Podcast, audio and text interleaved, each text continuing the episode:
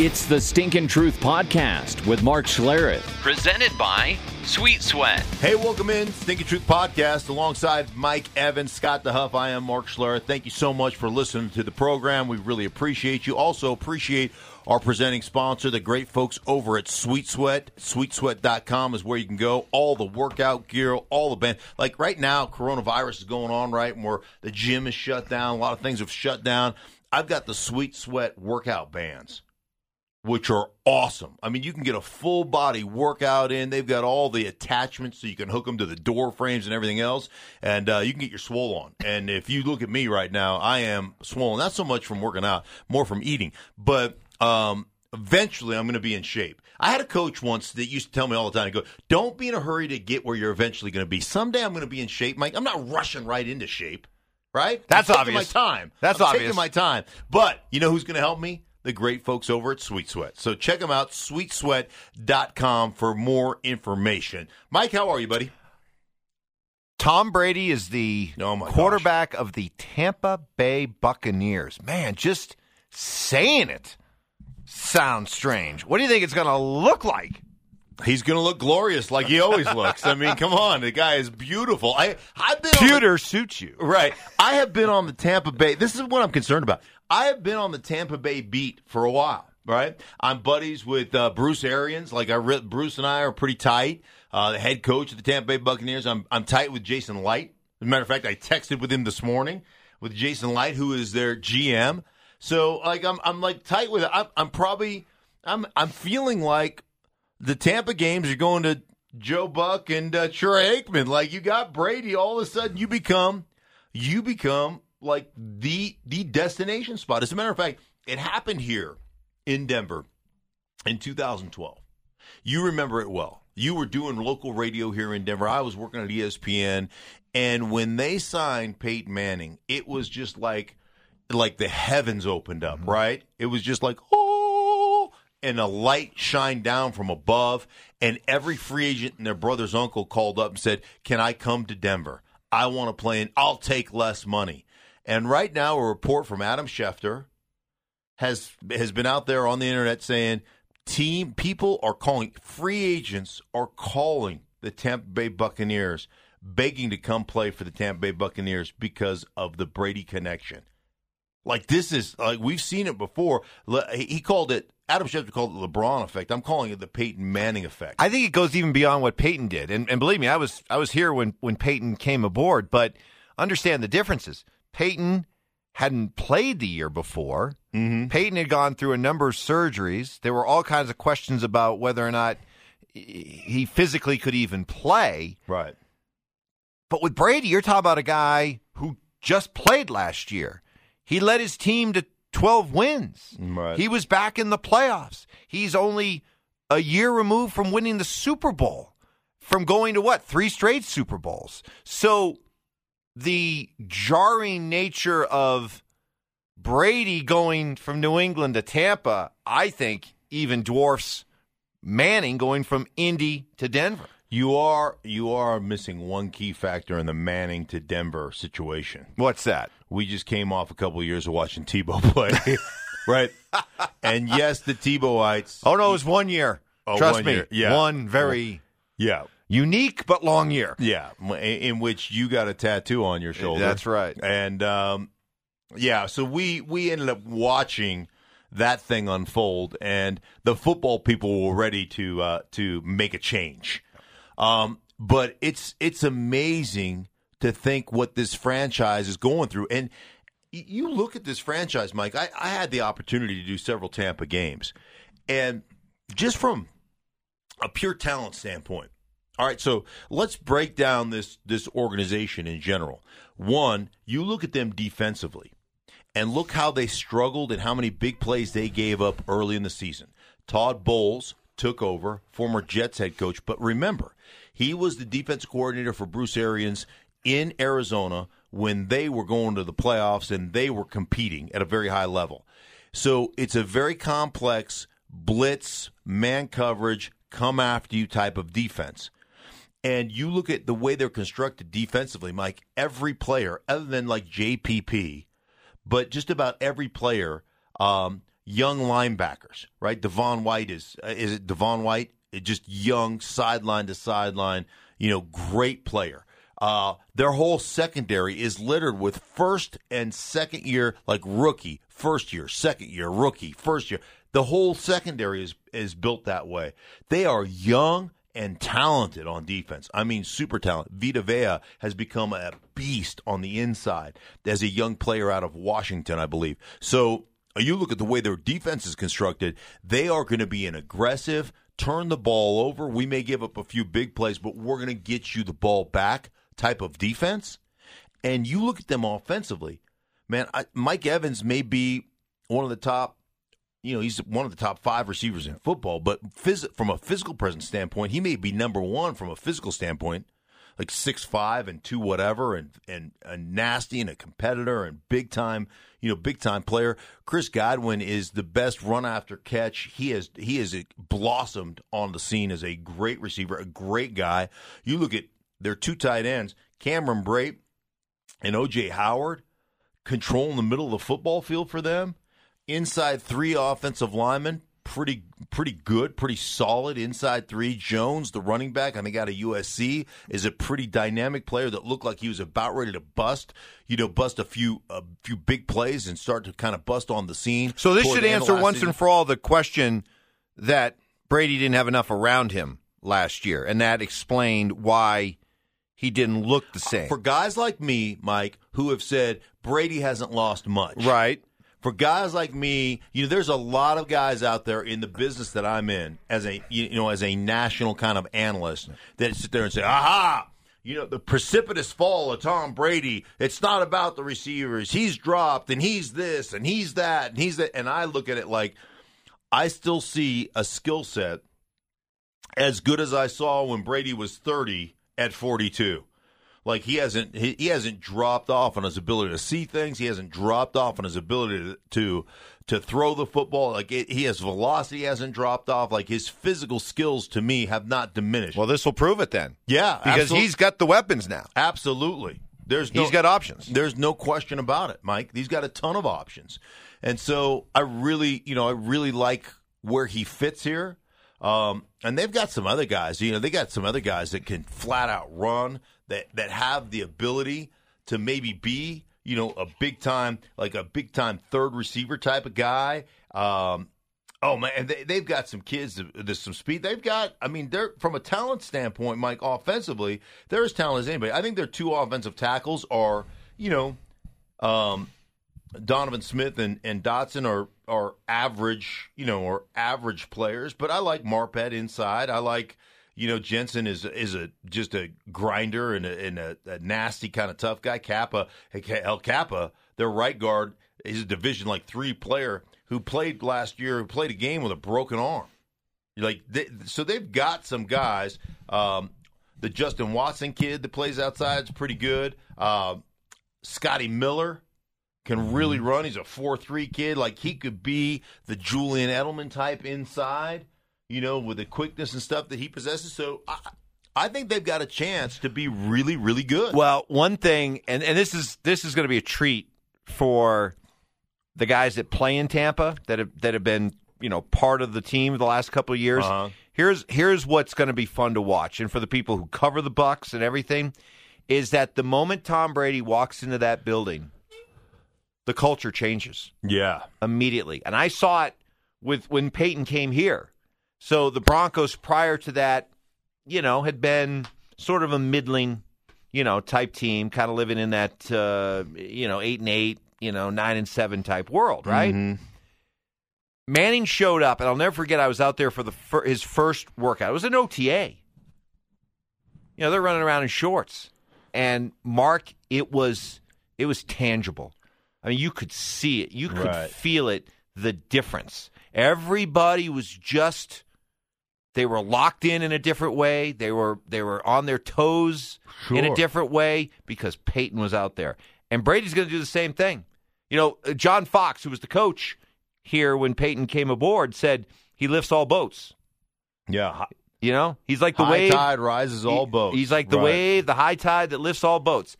That's what Brady will do. And for a Tampa organization that, let's, let's face it, has been a losing organization with a losing culture forever, it seems. I don't think they've been to the playoffs, Mike, since 2007. seven. Yes. Yeah. That guy's going to walk in the building and instantly the whole mindset's going to change because the goat's in there, and it'll be it'll be fascinating to watch. And you, as a former player, can probably appreciate what's coming, how that change is coming, because you've been part of championship teams and you understand the feeling that permeates a room Right. when you're on that kind of team. And the moment he walks in that door, that feeling's going to come with him, Right. and and people and the players are going to feel it, I always, and they're going to look around and go, "Whoa, I always this is say, different." yeah, I always say, just because you play a pro sport doesn't make you a professional. When he walks in that building, there's a new sense of professionalism. Yep. And people are going to look at it and go, "Oh shoot, this is what it. This is why, like this is how you win championships." Like there are going to be a lot of guys within that organization, Mike, that think they've studied, that think they've prepared, that think they have worked, and they're going to be like, "Holy shit, yeah, I ain't done squat." right." That's that's the way things change. Like I was talking, um, I was talking to Danny Amendola, who I firmly believe got pushed out of New England because he was he was close to being as handsome as Brady. And you know that Brady, Jimmy Garoppolo got pushed out. He's as handsome as Brady. Uh, I couldn't work in New England because I'm as handsome as Brady. He wouldn't have let me in there. He won't let me in Tampa. Um, there's just no question in my mind. I probably won't be able to call a game because I'm just as handsome as him, and and that's going to be a problem for Tom. But in all seriousness, I'm talking to Danny Amendola, and he goes, "He's just a different cat." Like we'll be we'll play a you know we'll play a, a, a game on the road, right? And so you're on the road, you play a game, you know, everybody showers, you do your press conferences and all that kind of stuff. And then everybody grabs one of the they always have these everybody knows the box lunch, right? The it comes in this white box and there's, you know, you either get like roast beef, turkey or ham, right? And cheese sandwich. Then it's got a little packet of condiments. With, it's got mustard and it's got mayonnaise, right? You get an apple in there and you get a cookie and a bag of chips. It's always the same. A hundred percent of the time, 12 years that I played in the league, for 12 years, you got the box lunch. And it's the same freaking box lunch the guys are eating right now, right? that thing will never change. It's indestructible. I think it's just pumped full of preservatives. There's no way that it rots. You could take that box lunch, you could take week one box lunch and eat it week 12 and you'd be fine. like there's going to be nothing wrong with it. Right. And by the way, how do they get the saran wrap so tight on the So apple? tight. So tight on the apple that you can almost like you almost like like forget there's a saran wrap. You're, you're about ready to bite it and you go, "Oh wait, this is covered in saran wrap." It's amazing. There's not one wrinkle. I don't know how they do it. Real men of genius. Yeah, I really don't know how they do it. But anyhow, so you get the box lunch, then you go on the bus, you grab a couple of beers, right? And everybody sits in their seat. And Danny Amendola goes, I grab my box lunch, you know, I was like, I could relate. I grab a couple of beers, I get on the bus, and who's in the front row?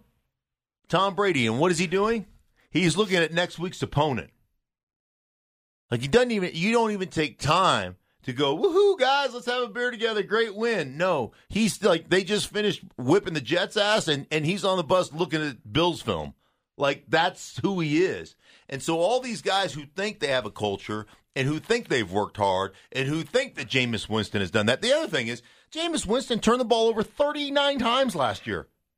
You're talking about going from a quarterback who will consistently be one of the top, if not number one, as far as turnovers is concerned, to a guy that's going to be in the bottom three every single year with turnovers.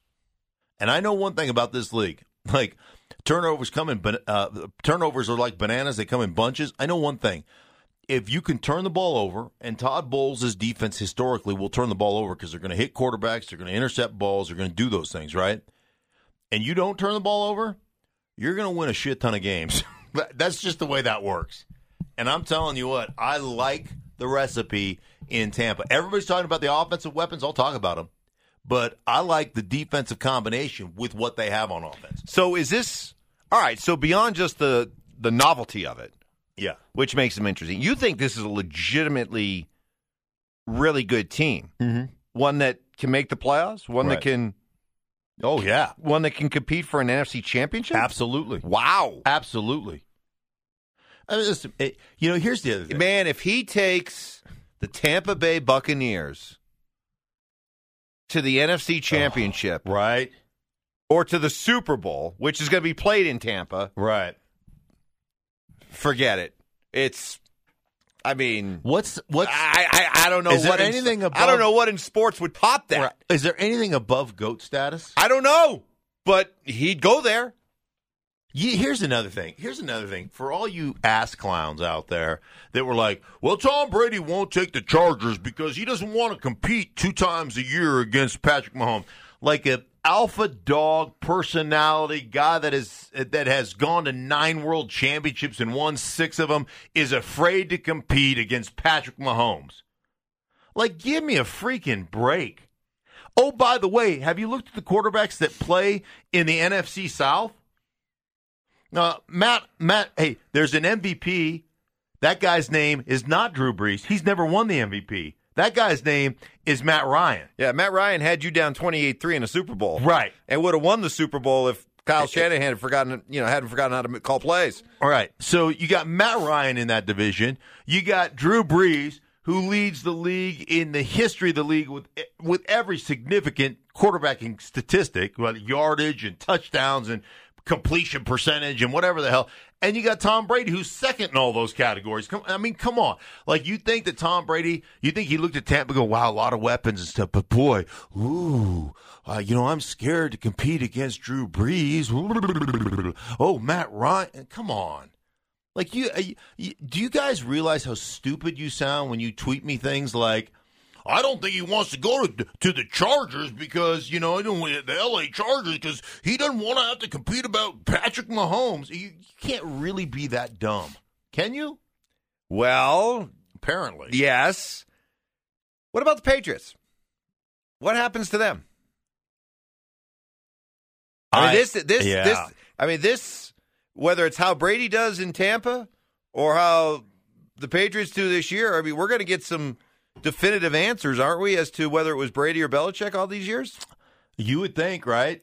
I mean, I don't know who's going to play quarterback for them. I don't know where they're they're I don't know where they're going to go. I I can't imagine. I really can't. And I know there's a lot of people who have said, "Hey, I, I hope the Patriots go out and get Jameis Winston." I cannot imagine bringing in a guy that thinks it's okay to throw the ball into a team meeting. I can't imagine that that Bill Belichick would do that. I mean, I can't imagine Josh McDaniels would allow Bill Belichick right. to do that. I, there's just certain there's just certain things you're not going to fix. I mean, you can always mitigate some of those throws, but I just don't I just don't buy that that's part of the program there, right? I just don't. I don't care how many LASIK surgeries you have. Um, you have something in your in your makeup that says there's not a throw I can't make, and I'll throw it anywhere at any time, any place. I, I just can't imagine that being a fit with the Patriots. Um, I can't. Th- I, I I can't believe that they're going to go the what's the cat's name, Jarrett Stidham, and say, "Hey, we did it with a six rounder and Tom Brady. We're going to do it with a fourth rounder in out of what Auburn." Auburn. I, I can't imagine. I, I get the I get the sense that there's going to be a trade that comes down for Andy Dalton. I feel like he's a guy that they think is smart enough, that's got enough of a skill set that can operate, you know, with operate within the the context of what they want to do offensively, which you have to be smart, Mike, in that offense because that offense is constantly morphing.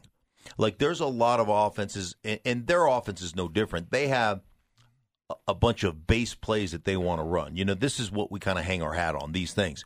But every week it morphs into what does that team that we're playing, what do they struggle with and what do we excel at? And so every week, week in and week out, there's their you know their system is not having a system to some degree.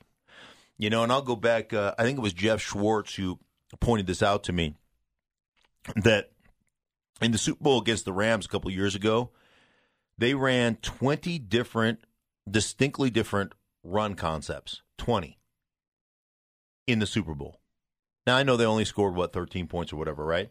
But 20 different run concepts. Now, you think about that. Like, you say, okay, well, what does that mean? Well, on average, you go into any game plan with, let's say, about six. Okay? So that's kind of what you go in with.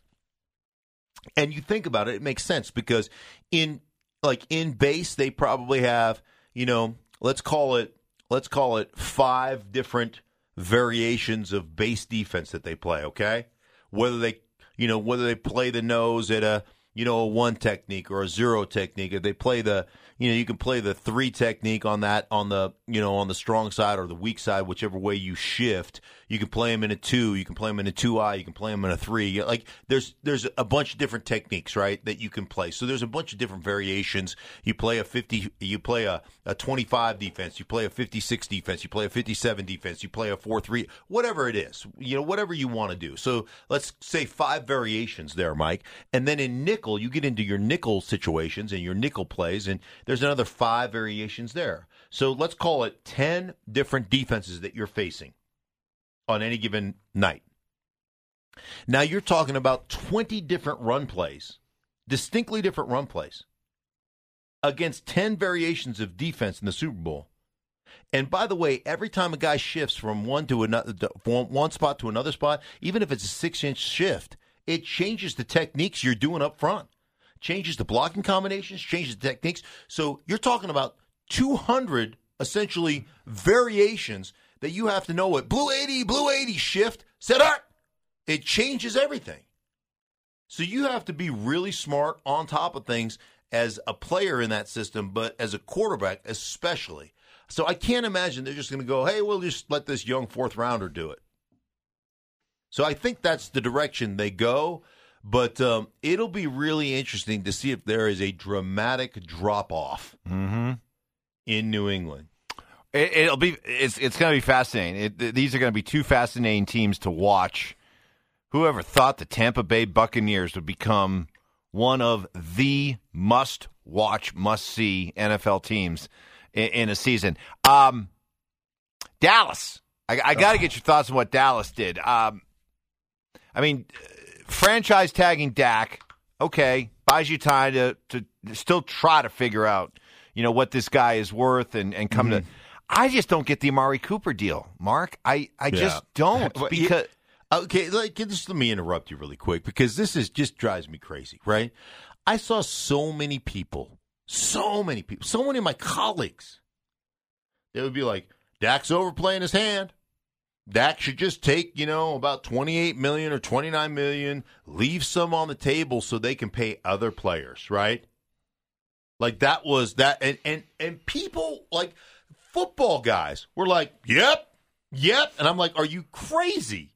Dak should hold out for every freaking penny he can get."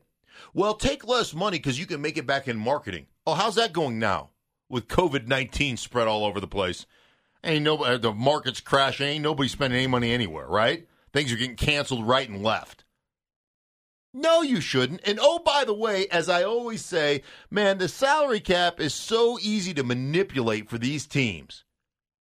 Like, why is it Dak Prescott's responsibility to save the Cowboys money so they can sign other players? Uh, all of a sudden, he's not only the quarterback, but he's also the capologist? That's not his freaking responsibility. It's their responsibility to be fiscally responsible and figure out a way to pay everybody. You can do it. And so all these guys that say, well, he's going to lose Amari Cooper if he doesn't, you know, if he does if he doesn't play ball with him and sign a lesser contract. Uh, did I just see Amari Cooper sign a 5-year, 100 million dollar deal? I mean, shut up. Stop it. Dak should get every penny, and he shouldn't take one cent less. He should reestablish the market. He shouldn't take one cent less than Jared Goff, who fell off the face of the earth last year. The earth apparently in LA is flat because he got to the end of it and he fell off. And he shouldn't take one penny less than Carson Wentz, who can't answer the bell five games a year. Sorry. Hey, listen, man. I, I, I know he was more injured than I was. It sucks. I get it. But, dude, why would Dak Prescott? They had him. They had him 105 million. Carson Wentz total like like like signing and, and like just the the just the the money that was guaranteed. They had Dak take 105. Here, you should take this deal. And they had Carson got 108 two years ago or a year ago, and and a year ago, Goff got 112. Mm-hmm. Why the hell would Dak Prescott take less money than those two guys? And oh, the, how do they sign? I, I thought they needed the money from Dak to sign Amari. Like, stop it. Stop it. Stop it. Every guy should get as much as he can. It's not his responsibility to manage their cap. Right. It's not. Now, the bit about Cooper. Look, first of all, Amari Cooper's been an inconsistent up and down player, whether it's Oakland or, or now with Dallas. Right. And and to me, he failed the smell test of are you truly an elite, elite receiver when he went mano a mano against Stephon Gilmore Mm-hmm. and got shut out. Shut out. No catches, no targets. Shut out. To me, if you're worth what was it? 5 years, a 100 million and how much of it guaranteed? 60 million of it guaranteed, 40 million of it guaranteed. You don't go goose eggs in a marquee head-to-head matchup like Right. that. You just don't. And the other thing too is that if this is what I don't understand about what Dallas is doing. If you have, or if you think you have, or if you're paying a quarterback elite quarterback money, it comes with the understanding that that quarterback is going to make average receiving talent around him above average. That's what the elite quarterbacks do. It makes no sense to say, we believe Dak Prescott is an elite quarterback. We're certainly paying him like one, and then turn around and pay a receiver that kind of money. Right. There's a reason why I think I, I know Bill O'Brien's been getting ripped for what he got for DeAndre Hopkins, but if you can sort of put that aside for a second, I think his strategy is kind of sound. He looked at DeAndre Hopkins and said, "Great receiver," but I got Deshaun Watson. Deshaun Watson has now got to that point where he's entering the elite category. We're certainly going to be paying him like he's an elite quarterback. So you know what? If we have that kind of quarterback, we shouldn't be investing a ton of money in a receiver. We should be putting But that those. the, problem with Bill O'Brien. I know, Yeah. I know, I know. But you see where I'm going. Uh, same thing I think with Minnesota. They traded Stefon Diggs. Their argument, I can see them looking at it and saying, "Well, wait a minute, we're paying Kirk Cousins elite quarterback money. We should." Along with that, continue to overinvest and pay a lot of money to Adam Thielen and Stefon Diggs. Right. That makes no sense. But if you're Arizona and you're Kyler Murray and you're Cliff Right. Kingsbury, you're looking at like, well, I got a young quarterback. I'm trying to get to that level. Until he gets to that level, he needs some help. So let's go try to get him Right. a DeAndre Hopkins. Josh Allen, let's go get him a Stefon Diggs. Okay, those make sense. But you got Dak. You're paying Dak. Why are you turn around and giving Cooper that kind of money? Right. On the Bill O'Brien front, though. Yeah, I yeah, mean, yeah. On the you- Bill O'Brien yeah, front, you're like though, you're I making mean, a lot of good points. Now to O'Brien. Yeah, now to O'Brien. I mean, really?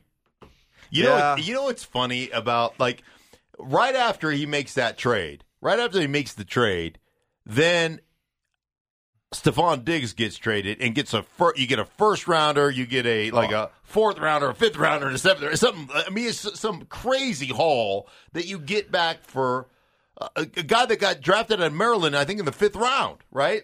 So, I mean, you just get this this lion's share, and I don't know how it went down between Arizona and Bill O'Brien, but to get like to swap fourth rounders to get a second rounder, and like Steve Keim is a general manager of Arizona who's taken a boatload of heat, uh, just a boatload of heat, just a ton of heat lately, right? You want to talk about how this league operates? Like you want to talk about um, just what have you done for me lately? Attitude in this league, how you can go from moron to genius in one fell swoop.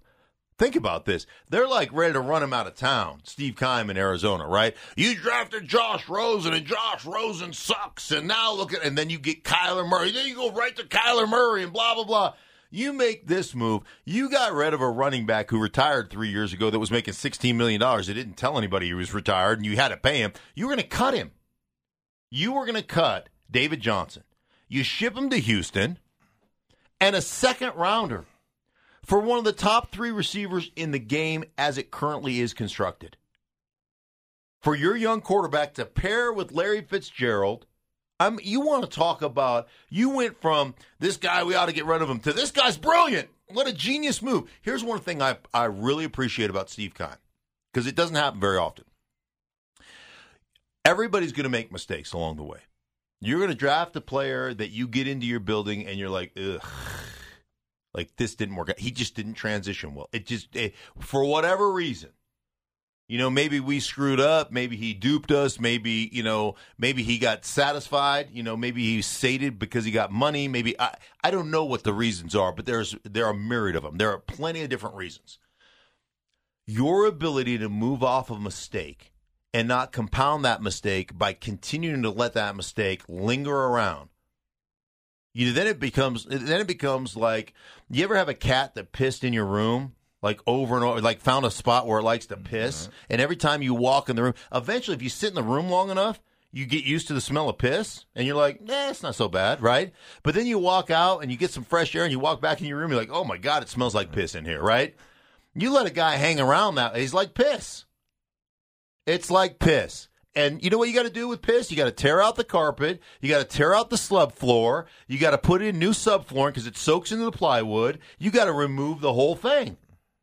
And what I respect is you removed the issue. You recognized it was piss and you moved it out. Like there's a there's a lot of people that won't do that because they don't want the general public to look at them and go, look at all the mistakes he made. Well, shoot, I appreciate you correcting the mistakes. Like I, I I'll tip my hat to Steve Keim. But you know what? With that said, because I wanna I wanna bring this up because I want to give you your props. You because we have been going back and forth here in Denver about the 15th overall pick and the whole wide receiver class. Ah, yes. And I've been told by, you know, Charles Davis said that when he was doing the draft, works for Fox, he's one of my colleagues at Fox, doing the draft. It's Daniel Jeremiah, who does a great job as an NFL analyst and as a guy that, you know, that covers the draft. And I know he's had some opportunities to go into the front office of a couple different organizations. Said there are 26 wide receivers in this upcoming draft that have first or second round grades.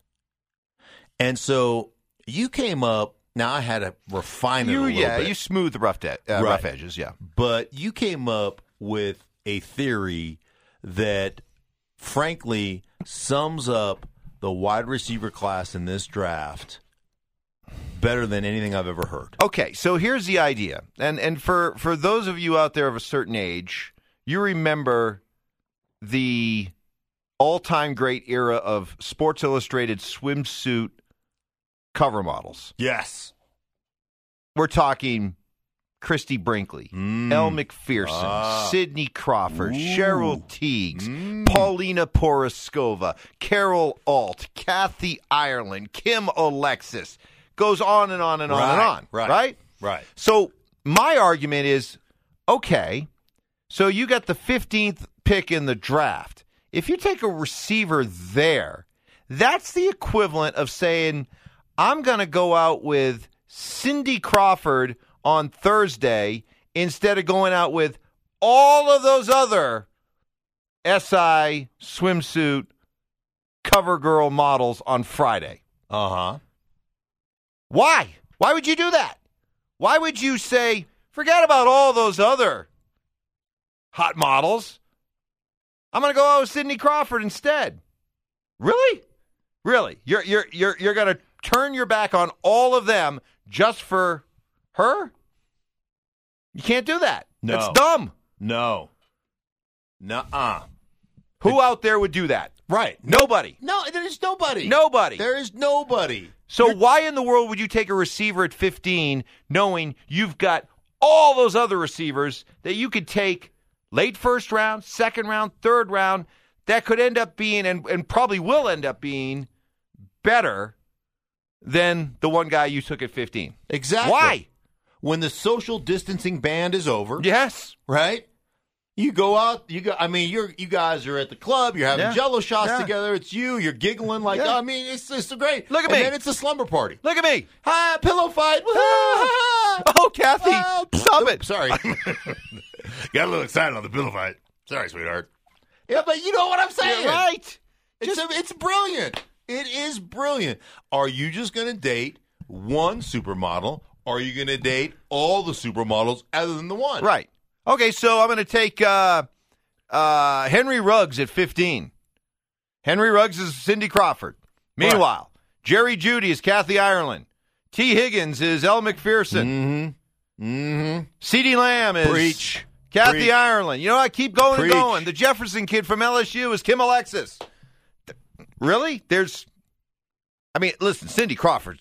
oh, I mean, amazing. Right. But that amazing? She's pretty amazing. Pretty amazing. But there, Right, there's but like Kathy Ireland. Come on now. Right? I mean, all. I mean, you're telling me that there's Cindy Crawford, and then everybody else I just mentioned is like far, far behind. Uh, uh no way. Who's no your- way. Of all the of all the ones you, who was your favorite? Christie Brinkley. Really? Yeah. So I'm a 14 year old getting Sports Illustrated for the first time, Uh huh. Uh oh. I don't And- know afraid where this story's going. and I'm looking forward to the SI swimsuit. yeah. Who isn't at that point? Right. And the first one I get at age 14, 1982, Christie Brinkley. Christie Brinkley. You never forget your first. Yeah. There's so many things you want to say right now, and you I'm just can't. gonna- I'm just gonna no, leave you that can't. alone. You know what my favorite you was? can't. My favorite was uh, Kathy Ireland. Yeah, she was probably number two. Yeah, she was number two for me. Was because she was like there was a certain.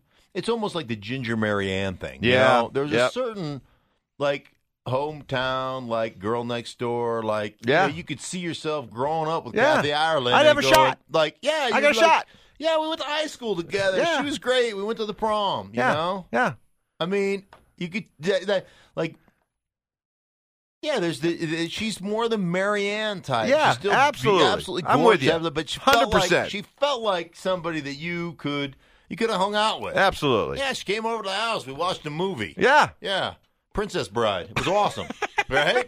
I mean, So anyway, just uh, next time you hear somebody debating this whole wide receiver thing, I just want you to think about supermodels. supermodels, and you're welcome. You know what? Yeah, exactly. It's perfect. It doesn't get any better than that. There you go. Hey, for everybody involved in the Stinking Truth podcast, we thank you for listening. want to thank our presenting sponsor, the great folks over at Sweet Sweat, for all your workout needs, your nutrition needs. Check them out at sweetsweat.com. Also, Mark's All Pros, the best referral network being built currently as we speak. I'm telling you what, really excited about this opportunity. Um, at marksallpros.com, if you want to find out how you can be a part of Marks All Pros, marksallpros.com. Uh, like I said, we'll be back with you uh, next week. Thank you so much for listening. Please uh, share with all your friends and family. Uh, if you love it, if you don't love it, uh, don't tell anybody and uh, keep your mouth shut.